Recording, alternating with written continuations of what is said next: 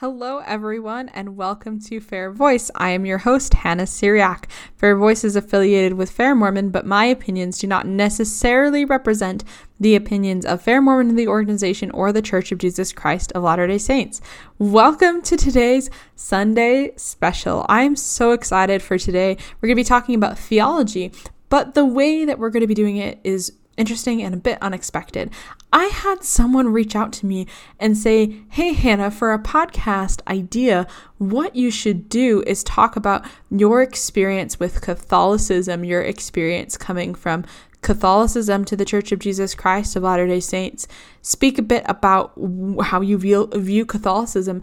And I, I thought about this and I thought it would be a really great way to talk about theology because a lot of the reasons I am a member of the Church of Jesus Christ of Latter day Saints have to do with theology expressly, not just with you know, social acceptance and love and kindness, as many people cite as their reasons for why they felt warm and welcome in the community. But for me, one of the most compelling things was the theology that the church presents. So I'm really excited to speak to that, to speak a bit about my own journey, and then to have a fun little spiritual thought. I, I love these Sunday specials, and I'm glad that a lot of you do too. A lot of you have reached out to me and say that they're really fun to listen to with your family on Sundays, and I appreciate that that's an activity that you engage in. As usual, if you have anything that you would like me to talk about, please email me at hseariac at fairmormon.org. That is H S E A R I A C at fairmormon.org. We're going to do an awesome series on Book of Mormon historicity. We'll talk a bit about the Bible. We'll talk about some of the proclamations too that have come out recently. And it'll be really interesting. And I'm really planning something special for General Conference. And I am so excited about that.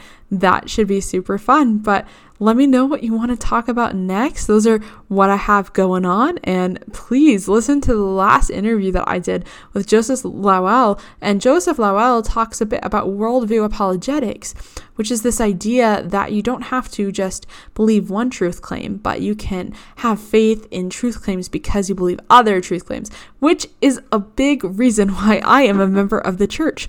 So I'm going to start by talking a bit about my background. I come from a household that has a difference of religion. So, my mom and my dad are divorced.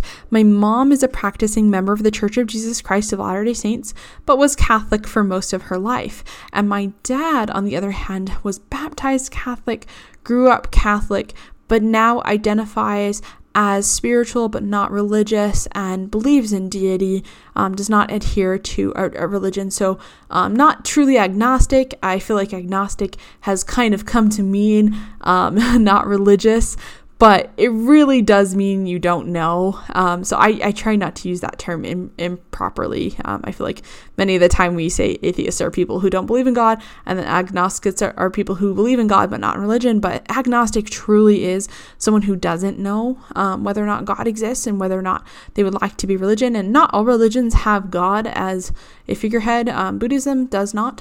Um, that's a big example, but that's beside the point. So I grew up in an interesting way. So my parents are divorced, so I, I spent a lot of time at church. My mom, um, her parents are very Catholic, and then my dad's parents are very Catholic. I spent a lot of time in religious ceremonies.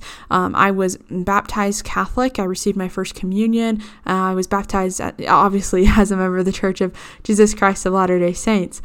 And as I think back on the years that I was Catholic, and I also think back at my experience at a Catholic college, some of you might know I actually attended Catholic college for a year.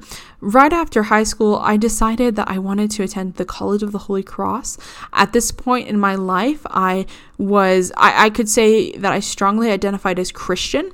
Um, and I was really seeking, and Catholicism seemed to be the place for me um, at the time. I really liked a lot of what Catholics do in terms of high church, and I still like high church a lot. I liked high church, I liked hymns. And I what drew me to Catholicism a lot, not beyond the fact that you know a lot of my family is Catholic, is um, the idea of the sacraments. I liked that, and I liked the idea of adoration because I find that those are really effective ways to worship the Savior. I was really impressed, and still am, by men and women who would give their entire lives to serving the Savior, and that's something that really stood out to me the most. Was this idea that you could become a religious sister or a nun? There's a difference, um, just for definition's sake. A religious sister tends to be not cloistered, which means that she is out and about and doing active work for the community. A good example of this is Sisters for Life. They are based in New York City and they do a lot of pro life work. Versus a nun, and a nun is someone who is cloistered. So they stay within an abbey and they do their work there. Um, you could be a priest, a monk, a nun, a religious sister. You could choose to get married. You could choose to live a single life. That was really appealing to me at the time. Was just the choices that you can have, and that that is what what drew me in because I did not know what I wanted to do with my life. I, at this time, was really seeking in more ways than one. So I arrived at my Catholic college and I was really enchanted by Catholicism in so many different ways because you know, if you've if you've gone to a religious college, you know it's different than living a religion. I've been at College of the Holy Cross now and Brigham Young University. Loved both my experiences there. Um, I've had really positive experiences at both places. Um, but you know that if you're at a religious university, there's a different set of rules that you play by. I guess not just not just in terms that there's typically an honor code, but it's socially different because your religion becomes a part of your social life in a very real way. I quickly fell into a group of really awesome people that I have a lot of respect for to this day. They were a group of rather conservative politically, but also conservative socially Catholics. And this felt like a home for me because I feel like uh, growing up in Boston as a rather religious Christian and a traditional religious Christian, there was a lot of tension between my beliefs and other people's beliefs. And I navigated that quite well, of course. You know, you don't want to make other people feel bad about what they do and do not believe. I don't think that's the point of religion or politics. The point is to be able to speak freely. So I navigated that water, but it was really nice for me to find like minded individuals. I hadn't had that as much growing up. Um, and I loved my friends too in high school and middle school, and I still talk to some of them. But there was definitely that difference of opinion on a lot of things. And it was really nice for me to have a group of people that were like minded like me but really what happened to me over over that experience when i was there when i was i was going to mass every single week um, and i just I, I fell in love with catholicism even more than i had before and i don't know why but there was something about high church that really drew it drew me in but it didn't change me and I say that not in a disparaging way, because I think oftentimes when we talk about other religions, and I don't think that we should, I think that religions, all types of religions, have the power to change people.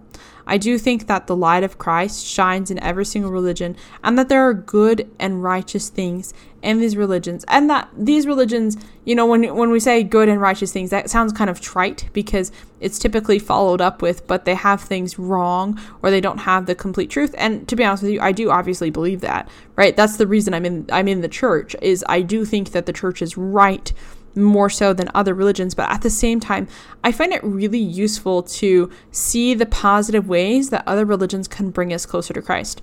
And with my own personal story, which we'll get into a bit more after I read something, I really do think that Catholicism led me to the church entirely. I, I would never deny that. So, what I'm about to read, just so you know, is the statement of the first presidency regarding God's love for all mankind. And it reads Based upon modern, sorry, Based upon ancient and modern revelation, the Church of Jesus Christ of Latter day Saints gladly teaches and declares the Christian doctrine that all men and women are brothers and sisters, not only by blood relationship, from common mortal progenitors, but also as literal spirit children of an eternal Father. The great religious leaders of this world, such as Muhammad, Confucius, and the Reformers, as well as philosophers including Socrates, Plato, and others, received a portion of God's light. Moral truths were given to them by God to enlighten whole nations and to bring a higher level of understanding to individuals. The Hebrew prophets prepared the way for the coming of Jesus Christ, the promised Messiah who should provide salvation for all mankind who believe in the gospel. Consistent with these truths, we believe that God has given and will give to all people sufficient knowledge to help them on their way to eternal salvation, either in this life or the life to come. We also declare that the gospel of Jesus Christ, restored to his church in our day, provides the only way to a mortal life of happiness and a fullness of joy forever. For those who have not received this gospel, the opportunity will come to them in the life hereafter, if not in this life.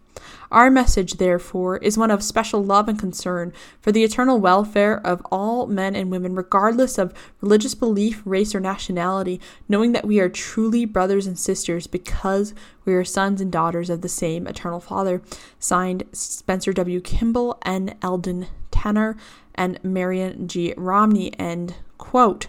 So, this is again the first presidency statement from 1978, and I think there are a lot of really interesting and important things to hone in on when we talk about other religions, which is that one, they received a portion of God's light, and that's really important, but two, also that we believe that God has given people sufficient knowledge to help them on their way to eternal life and eternal salvation. So, for me personally, I really do believe that my journey through Catholicism enabled me to have a journey in the Church of Jesus Christ of Latter day Saints. Without Catholicism, I would not have understood the church, I would not have grown to love the church, and I would not be able to be a member, if that makes sense. That that's a very basic way of putting it. I would not have been a member. So, why is this the case? As I mentioned, my group of friends was really helpful for me, my, my Catholic group of friends at my first Catholic college, because I hadn't yet met people who took their religious beliefs to that level of of intellect. I hadn't met people who were willing to spend their time debating things, spend their time figuring out what is truth, having these deep philosophical conversations that I knew I wanted to have. I always enjoyed those in high school and middle school, but I didn't have a consistent group of people to have these conversations with just because interests differ and things like that. So once I fell into this group of people, we had a lot of really great conversations about theology. We talked about metaphysics. I first became exposed to a lot of religious thinking. I became exposed to First Things, a journal that I grew to really love, and I was given a lot of different books to read. I was given uh, one of the books that always I will always remember is I was given Conscience and Its Enemies by Robert P. George that helped me to see the way that my Christian faith was not something that existed in isolation. That there were absolute moral standards that I could grow to understand. And that became a really big pursuit for me, especially within Catholicism. I really liked the Catholic tradition of education. Um, I grew, I went to a Jesuit college, so Jesuits are really well known for being great scholars, for being able to discern truth in a very interesting way, and I have a lot of respect for that tradition.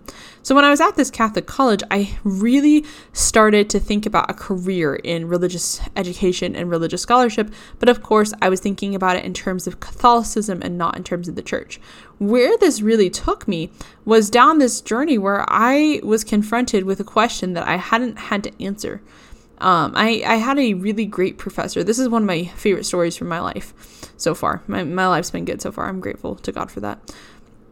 I had a great professor who was Jewish. that's an important part of the story. And he taught me in a class that was called Encountering the Barbarian and Encountering Ourselves. In this class, we read several texts, such as The Heart of Darkness, such as Tolstoy's A Confession, etc., to understand the way that people looked at other people back then, understand the way that people do it today, to try to determine what drives people, what motivates people, what do people introspect with themselves? Read a lot of Nietzsche too, which was really great, some Euripides, some classical thinkers like Plato and Aristotle.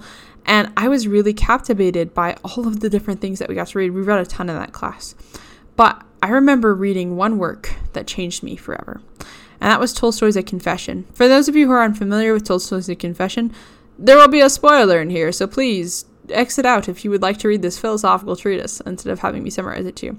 I read it for the first time, and it's basically um, it, you can tell that it's autobiographical, but it's not set up that way. Um, it, it describes a man's faith journey. He goes from being orthodox to non believing to atheist. Then he has a moment where he sees God and he sees God in the clouds. It's it's a it's in a dream. It's a very interesting moment. And then after that, he reverts back to being a member of the Orthodox Church, decides that he does not see God present in these sacraments, decides that God's love for mankind cannot be seen in these in these elements, and then becomes a non-denominational Christian of sorts, and it, it's reflective of Tolstoy. That's the point of it. And I read this book. Um, it's a very thin book. My copy was 97 pages.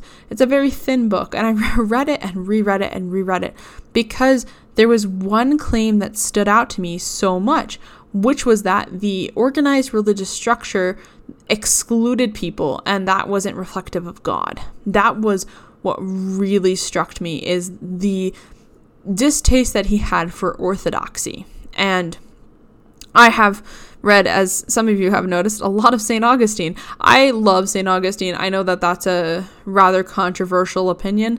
Um, it's probably because I was Catholic, but love St. Augustine. I love Confessions. I love a lot of what he does there, and I think especially sections on music are very effective. But the Augustinian in me was really disappointed by the outcome of this journey, but I strived to understand it. That's what really drove me is I just decided I was going to read this so many times and try to understand where Tolstoy was coming from, why he drew the conclusions that he did, and why I seemed to derive different conclusions than him, even though we had very similar thoughts. Um, I struggled a lot with the idea of religion as exclusive, as many of you have, I am sure.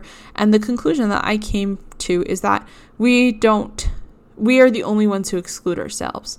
God does not ever exclude us, but we, through our actions, can exclude ourselves from the work of God. But that's beside the point. So, anyways, I had the lovely pleasure of reading this book several times, and then something changed within me. I felt driven to try to explain things to Tolstoy, which is impossible because I, I don't know Tolstoy, obviously.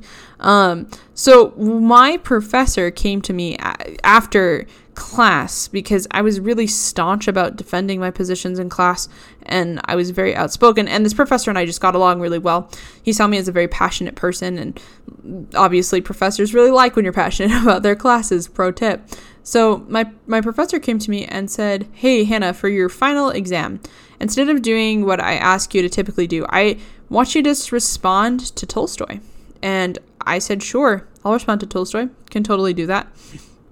And then this project consumed me because one of the questions that my professor asked me was, How do you know that you are right? This question really changed everything to me. How do I know that I am right? And I'm sure that we've all had an experience that we, you know, like how do we how do we know deep down inside that what we are doing is what God would have us do? This question plagued me.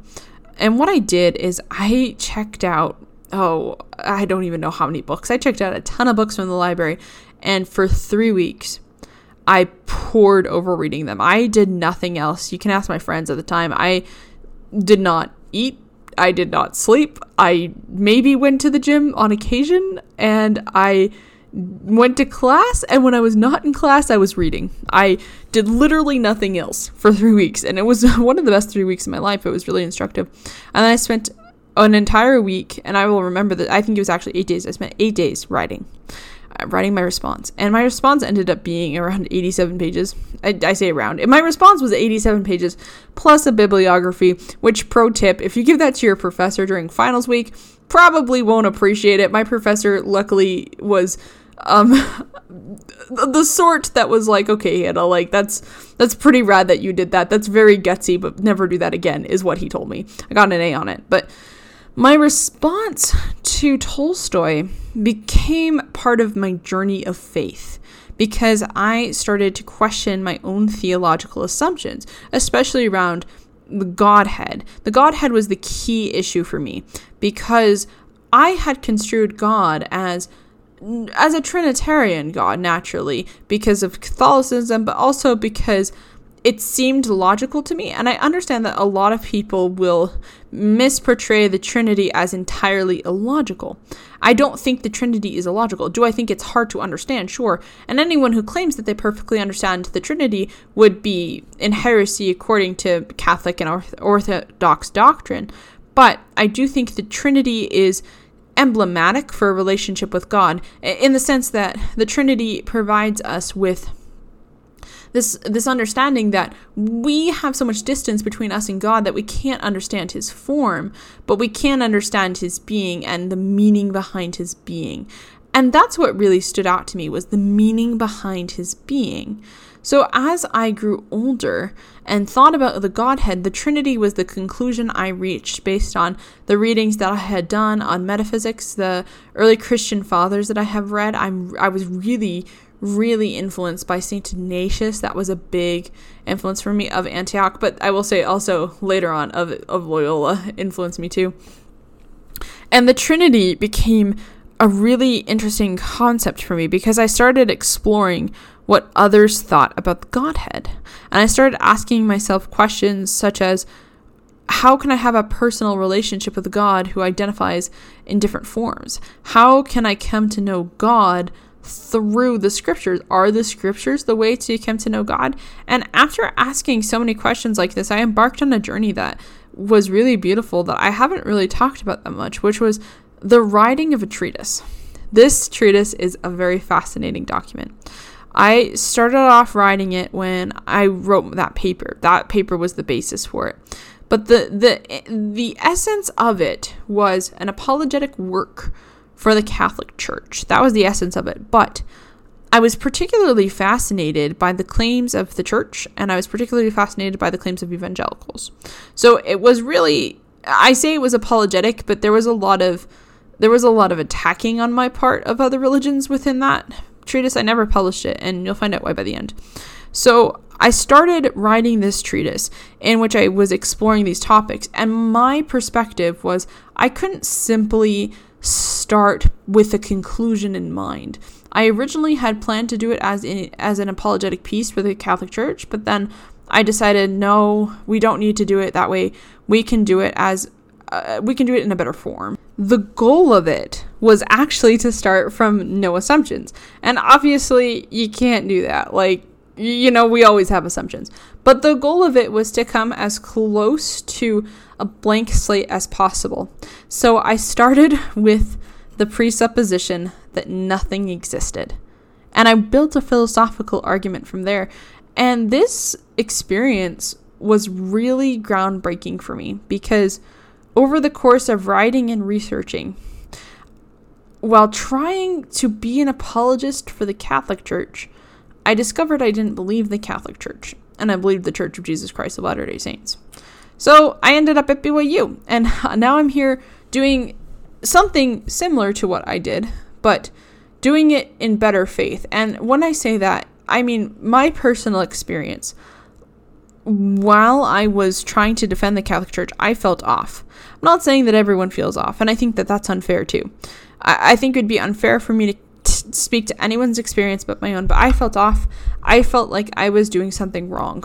I knew that the Catholic Church wasn't true, but I didn't believe that it wasn't true. For me, I wanted to believe the Catholic Church so strongly because there were so many factors that were coloring my decision. But ultimately, I was not changed by the Catholic Church. I was a pretty bad person. Um, I mean, we say that and you know we look at other people and we compare ourselves and we think oh i wasn't that bad compared to them or was worse compared to them. But I'll, I'll, be honest with you i didn't think i was the greatest person especially my first year of college and into my second year of college. It wasn't really until i gave my heart and my mind to jesus christ as emphasized and understood and defined by the church of jesus christ of latter day saints that i personally experienced any real change that's when I was able to become a better person.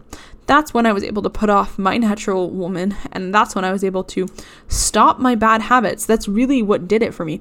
But here's the thing other people have different experiences, and I'm okay with that. And I think we, we should be because when people ask me, you know, Hannah, like, you are out there, you're defending the church. How do you know that it's true? And for me, that answer was a lot of searching. It was a lot of reading, it was a lot of understanding, and it was a lot of striving to be my best self and discovering that I am my best self when I'm in Christ's church. And for me, I believe that Christ's church is the church of Jesus Christ of Latter day Saints.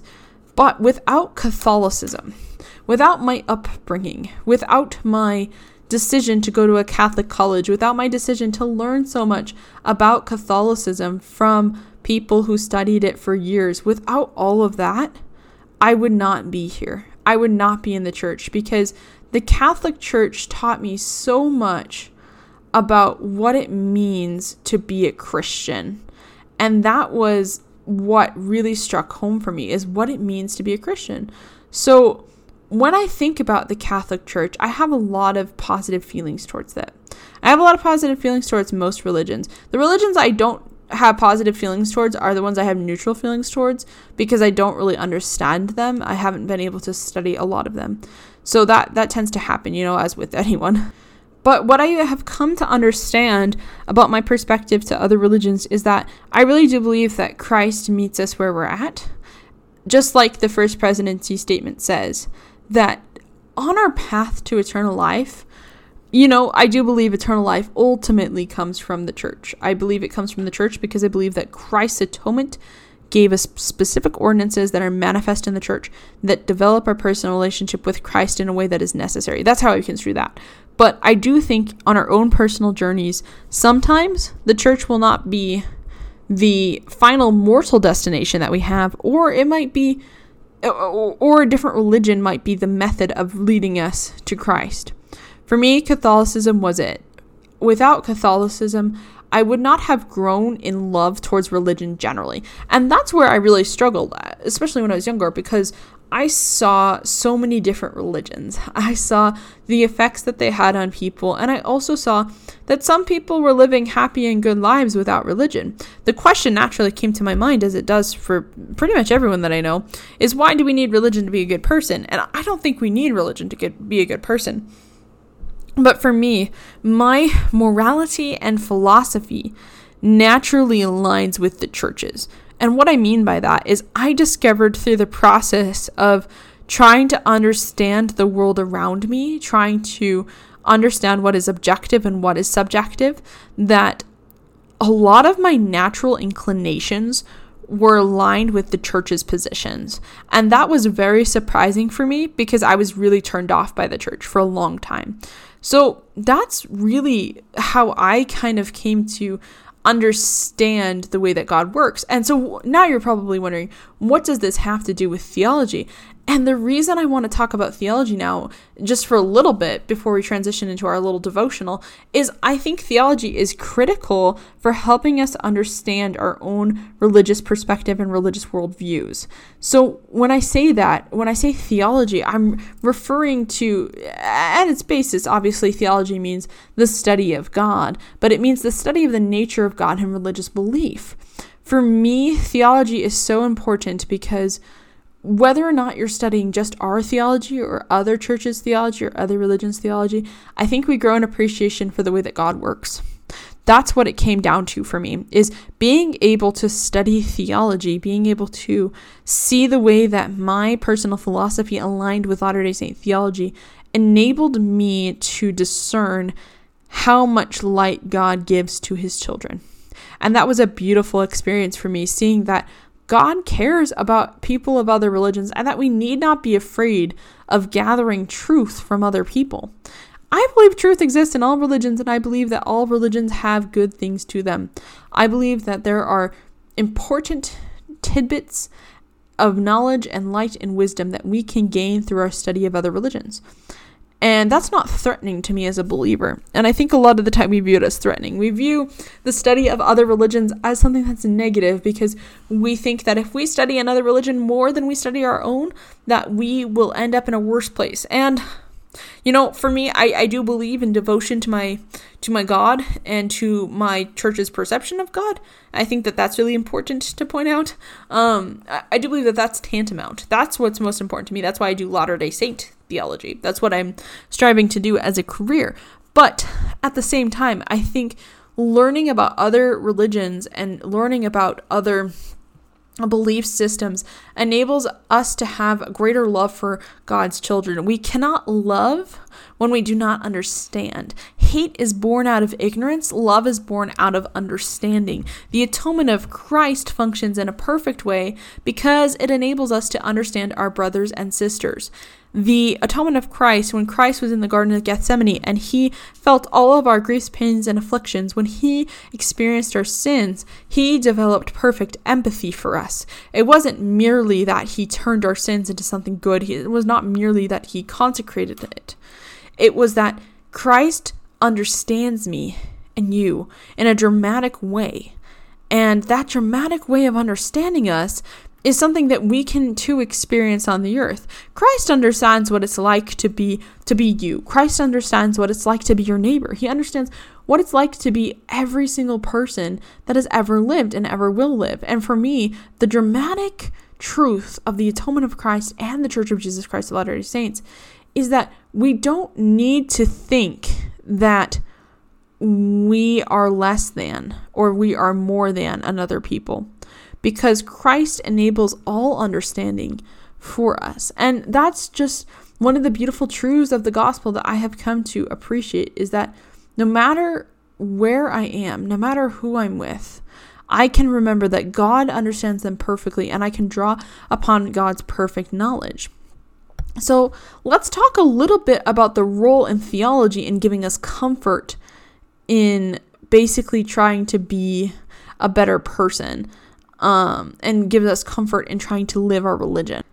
Our Latter day Saint theology encompasses a God who has the following characteristics. Okay, so this God is the type of God who will establish a way for everyone to hear the gospel. This God is the type of God who loves justice but also loves mercy. This type of, this God is the type of God who gave us a Savior to, understand us perfectly, who is trying to understand where we are and is meeting us where we're at. This God will run back to us, as in the parable of the prodigal son, when we take one step forward to Him. I think these characteristics of God are so important because they show us the type of God He is. My understanding of God theologically enables me to have greater appreciation for other faiths because I have been secured in my knowledge and understanding of God. What I mean by that is, I believe in a God who wants everyone to love each other, who wants everyone to be kind to each other, who wants everyone to live like his son did. That's the kind of God I believe in. And that kind of God has given everyone a portion of light, something something of understanding, something of understanding the nature of God, whether or not we're conscious of it, something of goodness to bring to this earth. And our job, I think, as human beings, but especially as Latter-day Saints, is to recognize the good that everyone has to offer to the world. So often, when we focus on these theological issues, we focus on the differences. And I, I saw an article the other day online, I forget who wrote it, that says that we shouldn't exaggerate the similarities. And I agree with that. I, I do think we have to strike a balance, but so often we focus on the differences between our God and other people's gods that we, we forget that God is the same God. Even though we have different characteristics and descriptions of him, we believe in God. And that idea should be unifying. And even though we have differences in opinions, we have differences in worldviews, we have differences in morality, we have differences in a whole host of things with religious and non religious people, even though, even though that happens regardless of that happening, I think one of the most important things that we can do is recognize the good that people have to offer the world and focus in on that because Christ's atonement made it so that we can experience good through all circumstances and that all things might be consecrated for our good, right? So we, we read that scripture that God makes everything work together for our good. And I think what that means, in large part, as a personal application, is that God will take me, who had a great love for Catholicism and still has a great love for Catholicism, and use me in my unique ways to build his kingdom. Even if I was not a member of the church, I would still be able to build the kingdom of God, as we read in that first presidency statement.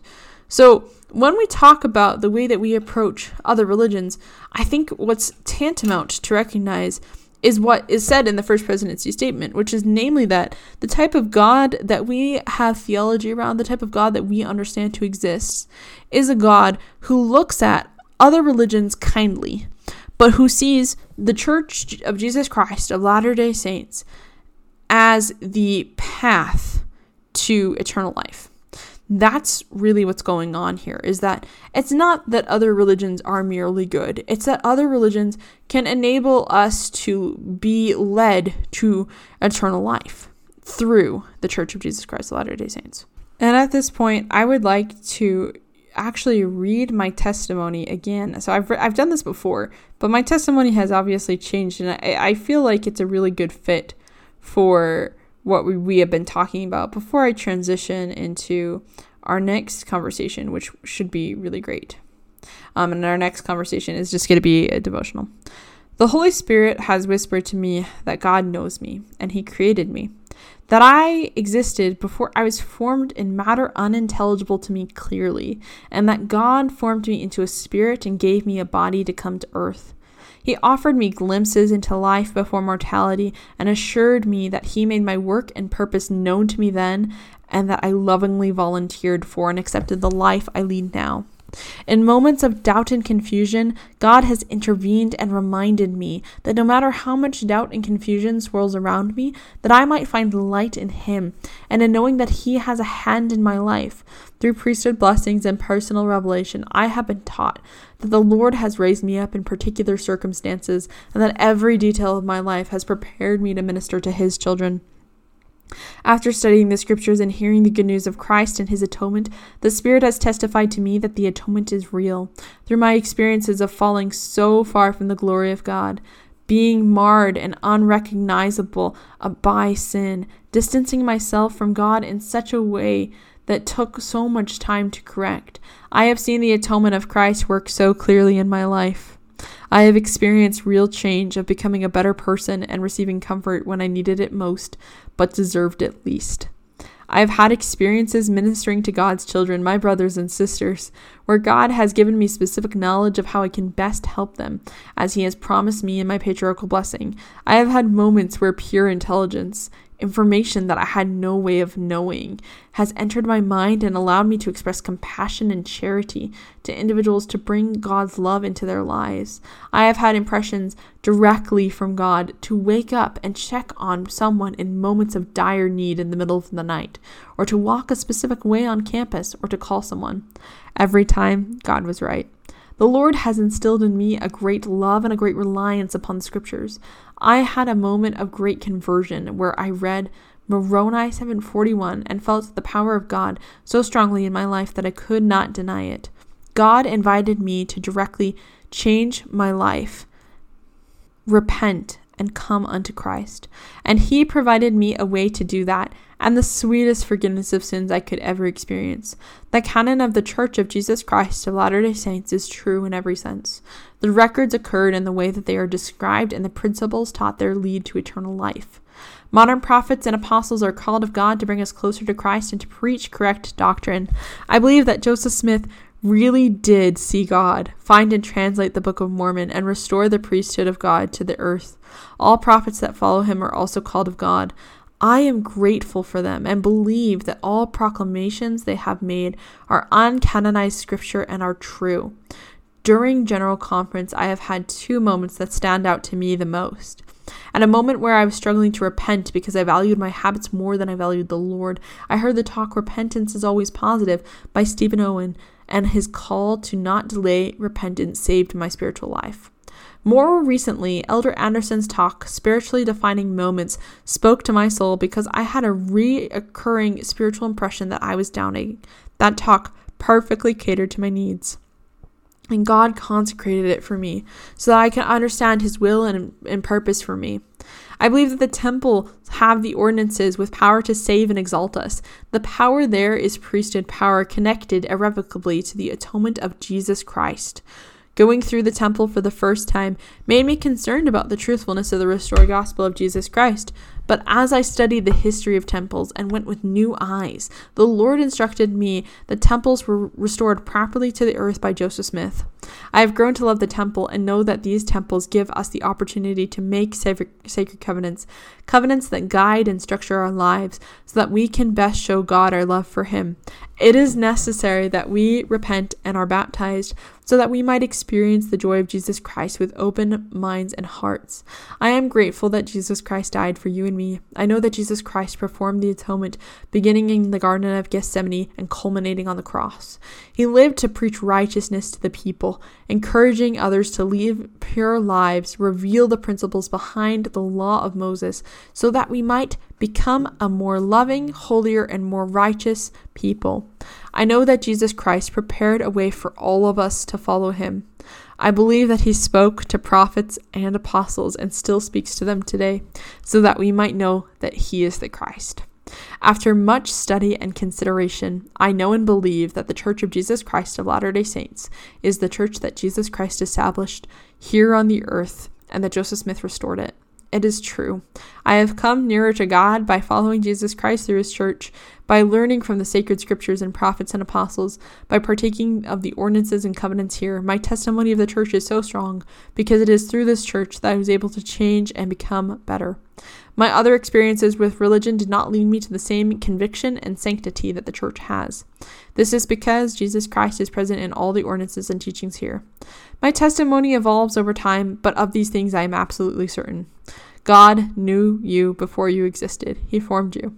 He placed you on the earth and to to learn how Jesus Christ lived and to follow Jesus Christ. That Jesus Christ died for you and lived his life as a ministry to teach us how to balance justice with mercy, to arise as more compassionate, charitable, and righteous people.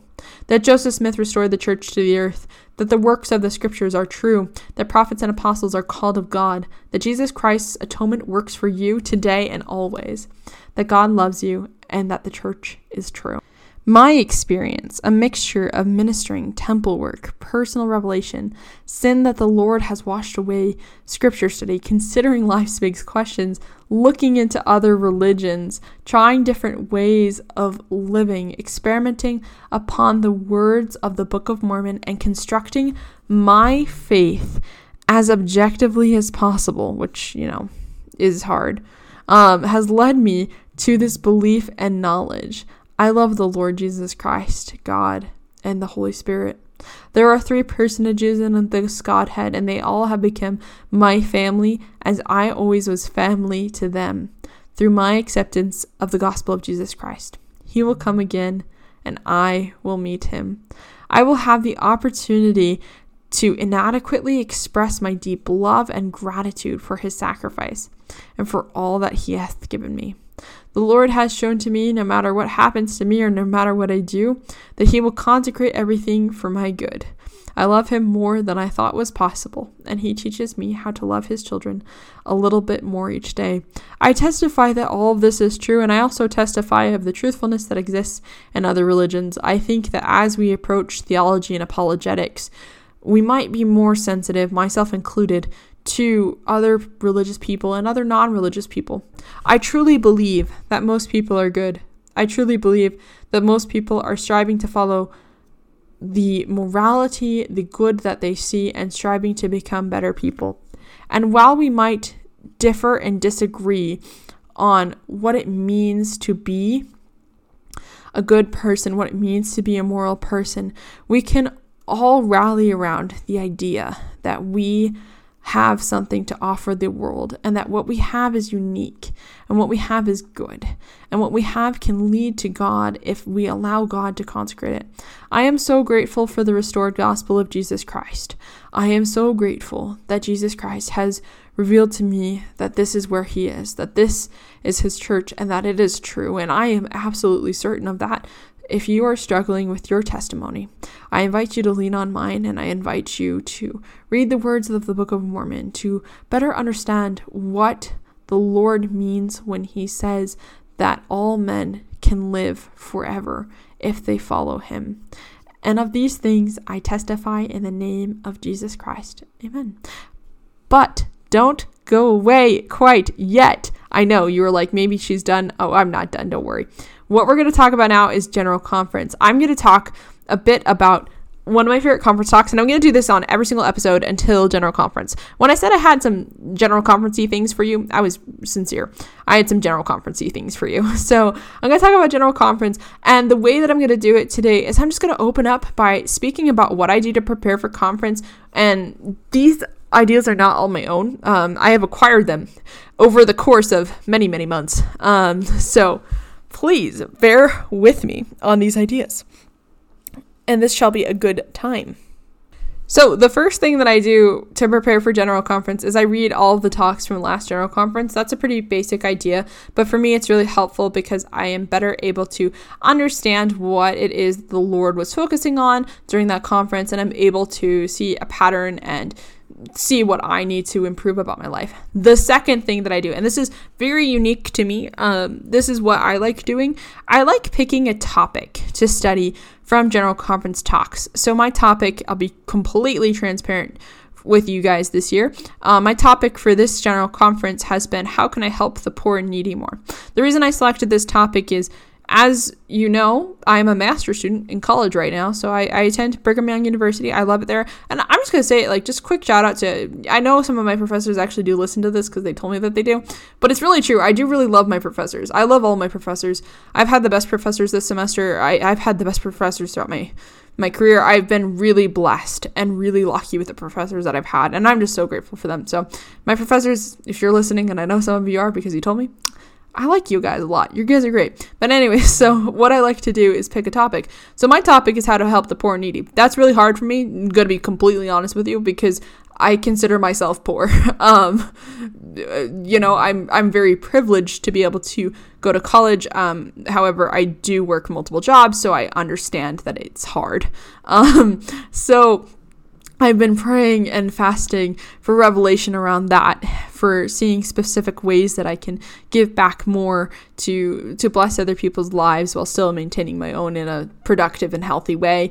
And I have been really, really touched by several conference talks, especially by Elder Holland. I think Elder Holland has a really a lot of really good things to say about that. Another thing that I like to do before conference is what I like to call my six month inventory. So, this is really effective to start this conference and continue next conference, but I'll explain what I do. Between every single general conference sessions, I write down where I'm at spiritually. I write down the concerns that I have, I write down the habits that I would like to change, the habits that I've been doing well take inventory of it and ask some questions throughout the general conference session of what tips and tricks can I use to improve upon these things. And then I do the same thing after I evaluate the last general conference sessions worth of tips, if that makes sense. So I'll have my little introspective notes from April and I'll read those the weekend before conference and I'll say, okay, Hannah, let's make some more introspective notes and let's compare and contrast where you were at last time. And I use general conference in the same way that I use you know, the sacrament as an opportunity to have a time to check in with God, a time to check in with myself. Um, I do this every week with the sacrament, but and I do it daily too. But using general conference as a way to set long term goals has been really effective for me. So I really like doing that. Another thing that I like doing before General Conference too is I like picking one prophet or apostle and reading all of the talks by them. Um, and that's very helpful for me. So this year, um, as you might have guessed, I picked Elder Holland because his topics aligned really well with what I wanted to read. And I also just really like Elder Holland. I mean, who doesn't like Elder Holland? I think Elder Holland is a, an amazing man. They're all amazing, but I just really like Elder Holland. So, read a lot of Elder Holland in preparation for General Conference. Something else that I like to do in preparation for General Conference too is to kind of optimize my note taking strategy. I'm really good with taking notes. That's why I'm in college. But what I like to do is I have multiple different columns and they're like personal revelation, what the speaker said, quotes that they brought up, citations because I really like being able to review those immediately after and looking at their context, looking at how it connects to what they were saying, considering these more deeply. And that's been really effective for me too, because it allows me to have a guided scripture study immediately after. And I really like that. The last tip and trick that I have for preparing for general conference is to get your stuff done beforehand. This is really hard in college. I get it. But making sure that I finish everything beforehand so that my mind and my heart can be completely dedicated to General Conference that weekend is so important to me. I love listening to General Conference, not gonna lie. I dork out about it so much. I just I love listening to Prophets and Apostles talk. I love listening to sisters from Relief Society and Primary talk too. I love and, and young women's and young men's. I love being able to come closer to God in that way and I do really feel like Jesus Christ speaks to me a lot through general conference talks. Every single general conference talk, like every single, yeah, every single, I can say every single talk, every single talk that's given in general conference is a slam spiritually for me. It, it's, you know, reading scriptures is really effective for me too. I love reading scriptures and I gain a lot of personal revelation for them, but reading general, con- reading general conference talks and especially listening to them, um, God just answers all of my questions within like a minute I remember last general conference, I had a list of like 20 questions, and I kid you not, God answered all of them in the first few minutes. And I was like, okay, well, guess we need some more questions.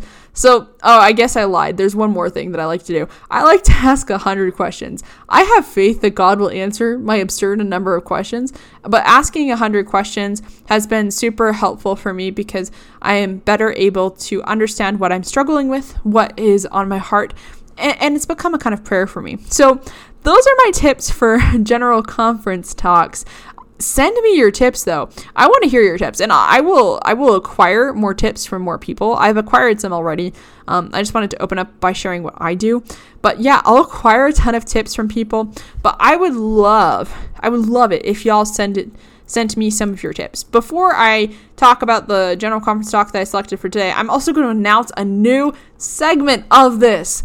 I am so excited. So, you know, it was suggested to me by someone I love very dearly that I should do a Q&A. I should do a Q&A segment. So this Q&A segment will be very interesting and I hope that it goes well. um, this Q&A segment will essentially be where you guys can send me questions via my uh, email address, which is hseariac at fairmormon.org. Or I know a lot of you like to interact with me via social media. I have seen that that's the case, which is totally fine. Um, you can also ask me on social media.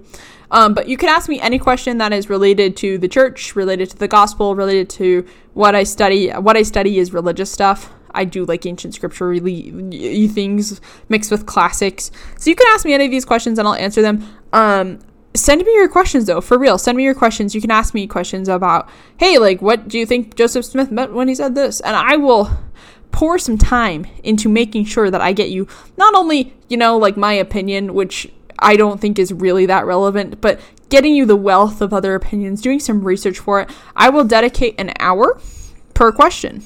So that's a lot of time for for a question um, and if the question requires more than an hour, I'll probably give it more than an hour too. So let me know what you want to ask me. I'll put this in the description as well. You can think about it for a while, but let's let's let's get this going, you know. And you can send little messages too that I will read on the show. Um, I think it should be really fun. I'm super excited to see what questions y'all have for me. But the final segment is the talk that I want to talk about. So I'll be pretty brief with this because this is already kind of a long episode, but that's okay. We love to hear it. So the talk is Are We Not All Beggars by Elder Holland. This is all time one of my favorite talks, too. But I wanted what I want to do, read a couple quotes from it, just talk about it real briefly, and then we shall close. This is this is my favorite. This is my favorite talk, as I said before we read, Thus, the Savior made the first public announcement of his messianic ministry. But this verse also made clear that on the way to his ultimate atoning sacrifice and resurrection, Jesus' first and foremost messianic duty would be to bless the poor, including the poor in spirit. From the beginning of his ministry, Jesus loved the impoverished and the disadvantaged in an extraordinary way. And then we keep on reading further down below. In our day, the restored Church of Jesus Christ of Latter day Saints had not yet seen its first anniversary when the Lord commanded members to look to the poor and needy and administer to their relief so that they shall not suffer. Notice the imperative of that passage. They shall not suffer. That is language when God uses when the Lord means business. And then further down, we keep reading. For one thing, we can, as King Benjamin taught, cease withholding our means because we see the poor as having brought their misery upon themselves. Perhaps some have created their own difficulties, but don't the rest of us do exactly the same thing? Isn't that why this compassionate ruler asks, Are we not all beggars? Do we not all cry out for hope? Eh, sorry, for help and hope and answers to prayers? Don't we all beg for forgiveness for mistakes we have made and troubles we have caused? Don't we all implore that grace will compensate for our weaknesses and that mercy will triumphant over justice, at least in our case? Little wonder that King Benjamin says that we obtain a remission of our sins by pleading to God, who compassionately responds, but we retain a remission of our sins by compassionately responding to the poor who plead to us. And then we continue to read further down. Sorry, I'm scrolling. In that regard, I pay a personal tribute to President Thomas Spencer Monson. I have been blessed by an association with this man for 47 years, and the image of him I will cherish until I die is of him flying home from then economically devastated East Germany in his house slippers because he had given away not only his second suit and extra shirts, but the very shoes off his feet. How beautiful upon the mountains, and shuffling through an airline terminal, are the feet of him that bringeth good tidings, that publisheth peace. More than any man I know, President Monson has done all he could for the widow and the fatherless, the poor and oppressed. In an 1831 revelation to the prophet Joseph Smith, the Lord said the poor would one day see the kingdom of God coming to deliver them in power and great glory. May we help fulfill that prophecy by coming in the power and glory of our membership in the true Church of Jesus Christ to do what we can to deliver any we can from the poverty that holds them captive and destroys so many of their dreams. I pray in the merciful name of Jesus Christ. Amen. End quote. So, the reason that this stands out to me so much is because I do really like Mosiah 2 through 5 and I like the imperative there. I do believe that Jesus Christ built her his ministry on the idea that his atonement would help us in this life and in the next life. So often we focus on we focus on the next life and the next life matters greatly. Eternal life matters so deeply. But what about this life? What about our brothers and sisters who struggle to eat, who struggle to be able to provide for their families, who struggle to have safe places to sleep and safe places to be? I think that the imperative in Mosiah 2 through 5, the purpose of Jesus Christ's mission, in large part, is to deliver temporal welfare to people in the best way that we can. And I, I know that it's hard, I, especially during coronavirus, right? Because a lot of us have experienced economic shifts. We've seen we've seen us lose jobs, we've seen family members lose jobs. We have seen pay cuts. We have seen you know, like there's no milk at the grocery store or that prices have gone up a little bit, that makes it so that groceries are slightly less affordable, which is hard because groceries are already pretty expensive. And we have seen that sometimes life throws at us difficulties that leave us temporally poor, but also poor in spirit. And I think the message that Elder Holland shares, Are we not all beggars? We all ultimately depend on God.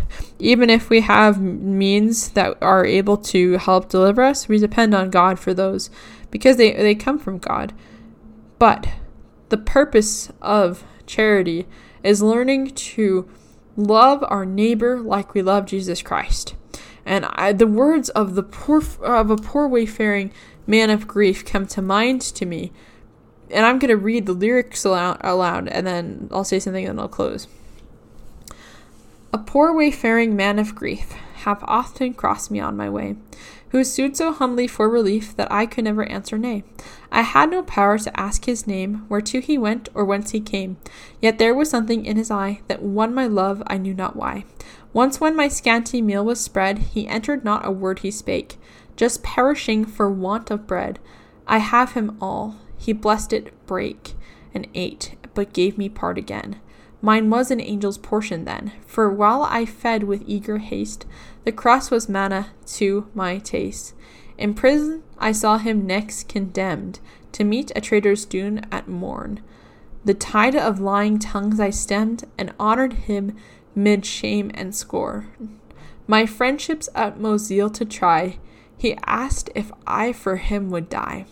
The flesh was weak, my blood ran chill, but my free spirit cried, I will. Then in a moment, to my view, the stranger started from disguise. The tokens in his hands I knew, the Saviour stood before mine eyes. He spake, and my poor name he named, of me thou hast not been ashamed. These deeds shall thy memorial be, fear not, thou didst them unto me. These deeds shall thy memorial be, fear not, thou didst them unto me. The reason I love this section so much is I have a story to share. I was out walking with one of my friends one night. It was a cold December night, and we had just been walking around giving to people that we saw who were in need of food, some prepared food that we had made the night before. And as we were walking around, we saw a man who was lying on a bench and he barely had any any coat. He had a sweatshirt on, but that was it. And it was freezing. It was like it was really, really cold. It's Utah, you know, it gets really super cold. And my friend, in an instant, said, Hold this, Hannah, and took off his jacket and gave this person his jacket. And when he returned to me, one thing that he said to me that I will never forget is that he said he looked at him and saw Jesus Christ and felt compelled to give him his jacket. And that story to me stands out as a pure example of charity, a pure example of giving all that we have to the people around us because we know that the Lord will provide. I know that the Lord provides for me in moments where I give things to people. I have seen the Lord save my bank account after I have decided to help out people financially. I've seen the Lord put money in there that was not in there that my parents also did not give me. I have seen so many blessings from that, and I have developed a testimony and faith that the Lord knows our circumstances and needs us to lift others where we can, and to structure our lives in a way that enables us to do that. So often we focus on how we are going to have fun, how we're going to do this or that. And what if we focused on how we were going to help God's children? What if that became the focus of our lives in every aspect? How would we be able to change our little corner of the world? I really do believe the Lord puts us in divine orbits, in circles, where there are people who need our help and who we need their help. We are dependent on each other for a lot of different things. And I think that what Elder Holland is trying to get us to realize is that we all beg for things. What we beg for differs, but we all beg for something. I'm so grateful for the opportunity to prepare for General Conference. I'm so grateful for the words of Elder Holland. I'm grateful for you for listening to me talk on this podcast. I'm really grateful that you guys are listening. I appreciate all the support that you've given me. The support has been amazing so far. So I super appreciate it. Feel free to reach out to me and let's talk. Let's ask me your questions. I want to know what burning questions you might have shall be interesting. Anyways, I love y'all so much and get excited. We're going to talk Book of Mormon history today. We're going to talk about General Conference a lot more, don't worry. And we're going to talk Bible soon, so it should be a good time. This is Hannah Seariac signing off with Fair Voice.